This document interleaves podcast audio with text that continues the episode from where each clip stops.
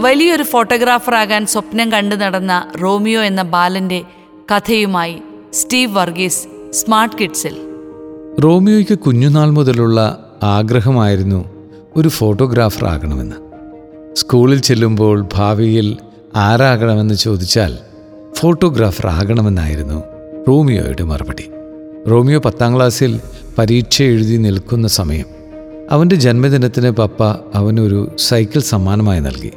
Cycle ചവിട്ടി നോക്കാൻ Romeo പുറത്തേക്ക് ഇറങ്ങിയപ്പോൾ അവന്റെ മുത്തച്ഛൻ പതിവ് പോലെ തന്റെ അംബാസിഡർ കാർ തുടച്ചുകൊണ്ടിരിക്കുകയായിരുന്നു. അവനെ കണ്ടപ്പോൾ അവന്റെ മുത്തച്ഛൻ അവനോട് ചോദിച്ചു മോനെ എന്ത് സമ്മാനമാണ് ഞാൻ തരേണ്ടത്? സന്തോഷത്തോടെ അവൻ ആലോചിച്ചു. എന്നിട്ട് പറഞ്ഞു ഒരു ക്യാമറ മതി.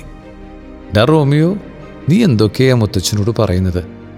ക്യാമറയൊക്കെ എന്താ വിലയെന്നറിയാമോ? വല്ല ചെറിയ സമ്മാനം വല്ലതും ചോദിക്കടാ എന്ന് അകത്തുനിന്ന് പപ്പ പറയുന്നത് അവൻ കേട്ടു. മുത്തച്ഛനെ നോക്കി കണ്ണിറുക്കി കാണിച്ചുകൊണ്ട് റോമിയോ സൈക്കിളുമായി പുറത്തേക്കിറങ്ങി.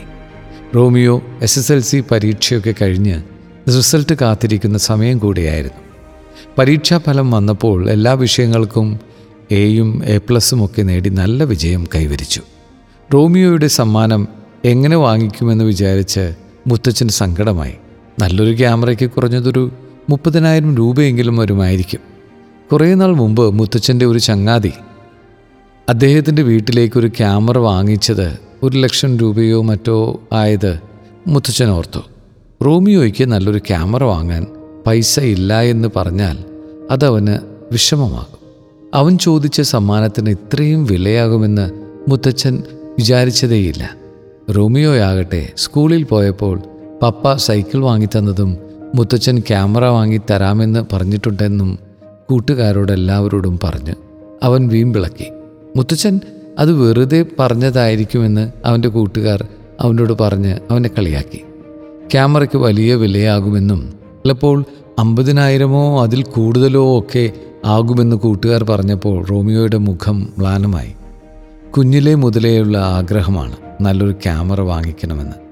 റോമിയോ അവരോട് ആവേശത്തോട് പറഞ്ഞു ഇല്ല മുത്തച്ഛൻ അത് വാങ്ങിത്തരും എനിക്ക് ഉറപ്പുണ്ട്. മുത്തച്ഛന്റെ സമ്മാനം കിട്ടുമ്പോൾ കൊണ്ടുവന്ന് കാണിക്കുവാൻ പറഞ്ഞ് കൂട്ടുകാരവനെ വാശി കയറ്റി. അവനത് സമ്മതിക്കുകയും ചെയ്തു. വീട്ടിലെത്തിയിട്ടും കൂട്ടുകാർ പറഞ്ഞ ക്യാമറയുടെ വിലയെപ്പറ്റിയായിരുന്നു റോമിയോയുടെ മനസ്സിൽ. അവൻ മുത്തച്ഛന്റെ മുറിയിൽ ചെന്ന് മുത്തച്ഛനോട് പറഞ്ഞു മുത്തച്ഛ എനിക്ക് ക്യാമറ വേണ്ടാട്ടോ. ക്യാമറയൊക്കെ നല്ല വിലയാകും. അതൊക്കെ നമുക്ക് പിന്നീട് വാങ്ങിക്കാം. മുത്തച്ഛൻ എനിക്ക് ഒരു ടീഷർട്ട് വാങ്ങി തന്നാൽ മതി.